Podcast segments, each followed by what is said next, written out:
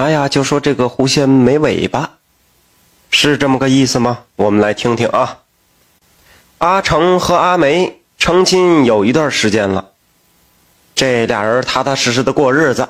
阿成呢吃苦耐劳，阿梅也是勤俭持家。可是他们的小日子啊，却仍然过得不红火。阿成很苦恼。这天，阿梅对阿成说：“说你去集市上买一头最老的耕牛牵回来，这牛最好又瘦又瘸。”这阿成就想了呀，人家买牛都是买那种年轻力壮、能干活的呀，这妻子干嘛让自个儿买又老又瘸的？但是由于阿成很爱自己的妻子啊，一向这个妻子都是说一不二，也不知道是没想问还是没敢问。就拿着钱赶集就买牛去了，嗯，他看遍了是所有的耕牛，按妻子说的，挑了最老最瘦的一头，付了钱呢，阿成就牵着牛回家。这一边走，阿成就一边嘀咕上了：“我说牛大哥呀，你不能让我背着你吧？你倒是快点啊！哈，这牛拽拽歪歪的，走的这个慢呐。不过他转念一想。”还是我这媳妇聪明，啊？为什么呀？因为这头牛只花了平常牛的三分之一，便宜呀！要么说这个便宜没好货呢，好的东西都是好贵好贵。这到家以后啊，阿梅一看啊，阿成真的是买了一头又瘦又瘸又老的牛，很高兴啊，就叮嘱他说：“我说啊，咱们别让这老牛耕地犁地了啊，是他得干得动啊。”说这个，他干了一辈子苦力，那现在也干不动了，啊！以后你天天去给老牛割草，帮他梳理梳理毛发，陪他说说话，让他在咱家也高高兴兴的活下去。阿成说好，嗯，你说怎么着就怎么着，听你的，反正听媳妇的话准没错。左邻右舍都嘲笑阿成啊，刚刚成亲就变傻了，怎么？这从集上买回一头老废物了，你这是？这想干嘛呀？阿成呢，只是嘿嘿一笑啊，算是回答，就继续用心照顾老牛。不久后，皇帝微服私访，经过阿成的村子，他看到阿成拿着梳子为一头老牛细细的在梳理毛发，而这头老牛呢是又瘦又瘸，已经无力耕田了。皇帝大受感动。那古时候耕牛是非常重要的劳动帮手，皇帝此次微服私巡呢，老百姓如何饲养耕牛，正是他关心的一件事儿。这时皇帝就走到阿成跟前儿，直截了当的问道：“啊，听村里人说，你成亲不久就变成傻子了，白白养了一头老牛，这是为何呀？”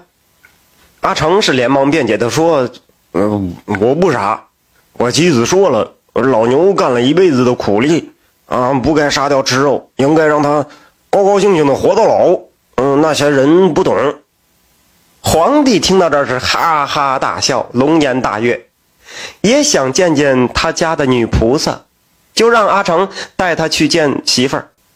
这位皇帝一见到阿梅，惊呆了，因为他从没见过如此貌美如仙的女子。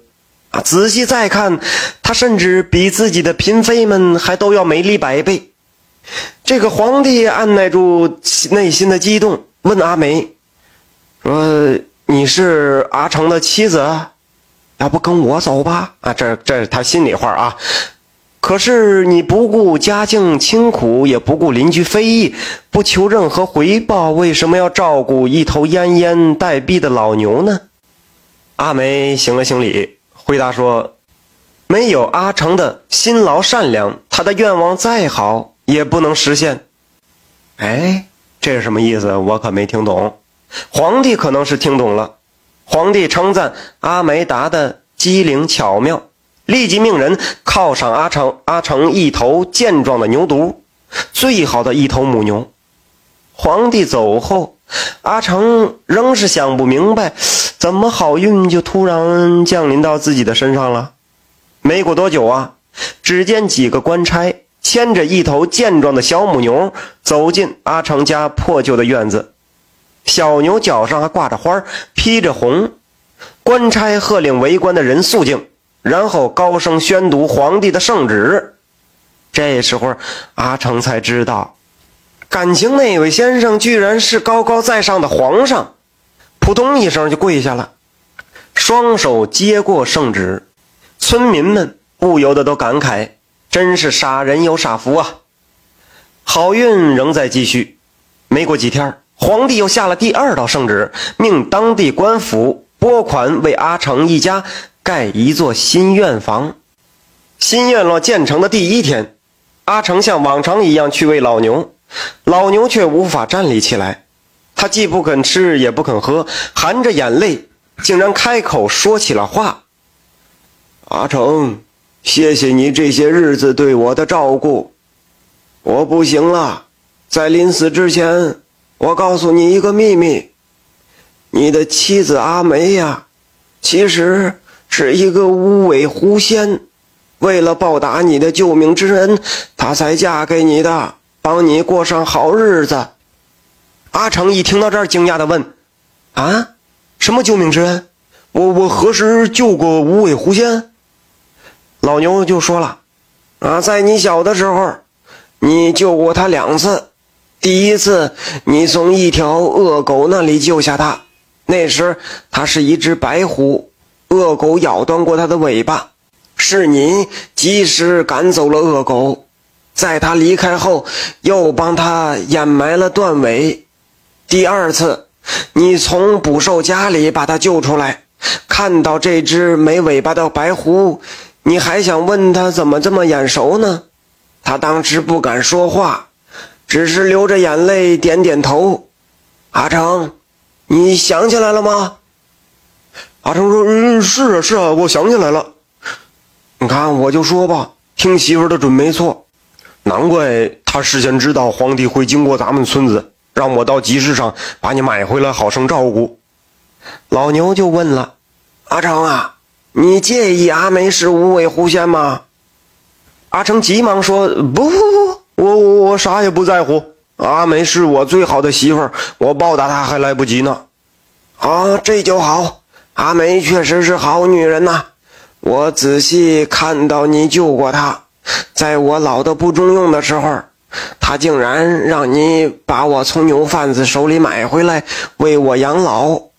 老牛接着说：“不过我提醒你，皇帝对你没安好心，他赏赐你小母牛、新房子，接下来还会赏赐你一个宫女儿，让她代替阿梅。”因为皇上第一次看见你们，他就看上阿梅了。阿成一听到这儿，是又羞又怒，说着就要去找皇帝算账。老牛拼尽最后一点力气站起来，劝他稍安勿躁，又对他叮嘱一番话。阿成终于放下心来。这时候，老牛又卧倒在地，微笑着闭上了眼睛。阿成抚摸着老牛，嚎啕大哭起来。安葬老牛不久，皇帝果然降旨赐给阿成一个年轻貌美的宫女，说让宫女伺候他的饮食起居，帮他操持家务。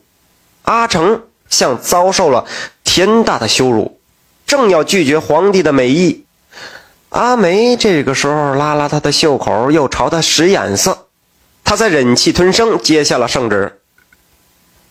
自从宫女来到阿成家呀，阿成变得更加少言寡语。他不愿意跟宫女多说话，也不让她干伺候自己的活儿。有这么一次啊，宫女儿喝了一些酒，趁机就溜进了阿成的房间。阿成忍住怒气，有礼有节的将人送出房门。阿梅这个时候也知道。阿成是对自己一片真心，忠贞不渝，便也下定决心助阿成渡过难关。忽然有一天，皇帝身穿龙袍，乘着地辇，率一帮随从急匆匆、心切切地来到阿成家，却见阿成一人出门迎驾。皇帝不出地辇，便问阿成：“朕赐给你的宫女是否勤快？”呃，勤快，勤快。你对她是否满意？嗯，满意。哦，哈哈哈哈哈哈！皇帝大笑起来，说道：“那么今天朕想向你借一个人，朕想让阿梅到宫里调教一下宫女。那些宫女比她不知笨了多少，这是朕的一块心病啊。”皇帝这时候的用意终于暴露出来了哈！阿成是强压心中的怒火，问皇帝：“皇上真要借走我媳妇儿阿梅吗？”皇帝笑着回答：“君无戏言，何况你也并不吃亏。”这个时候，阿成又说了：“皇上，阿梅是狐仙，难道皇上也要接走吗？”阿梅这个时候从屋里走出来。让皇帝大吃一惊的是，他身后还跟着一个阿梅，跟他长得一模一样，穿戴也一样，向皇上请安，声音也一模一样。这时候皇帝傻眼了，明白是狐仙阿梅将那个宫女变了模样。皇帝发誓要带走真正的阿梅，便问随行的大臣：“可有办法识别谁是狐仙，谁是宫女？”一个大臣思考片刻后说。啊，皇上，我听说狐仙喝了雄黄酒就会露出狐狸尾巴，不如请他们二人各饮一杯雄黄酒，谁露出狐狸尾巴，谁就是狐仙。皇帝一听，觉得此计甚妙啊！阿成这个时候捏了一把汗，看着两个阿梅饮下了雄黄酒。过了一会儿，皇帝让一个随行宫女轻轻掀开两人的长裙。只见其中一人露出了狐狸尾巴，而另一人却是常人无异。众人是个个惊得目瞪口呆，皇帝悬着的心也终于放了下来，令侍卫将露出狐狸尾巴的阿梅带走。等皇帝一行人远远的离开村子，阿成一把抓住阿梅的双手，又哭又笑的说。这老牛这是帮了咱们的大忙了，你的本事也真大，把宫女变得可真像女，你还给他找了条狐狸尾巴，这才让那皇帝混蛋皇帝没能得逞，能够把宫女还回去，我真高兴，我也很高兴。阿梅紧紧地握着阿成的手说：“我现在很想念老牛，咱们去看看老牛吧。”两人手拉着手，默默地向着老牛的墓地走去。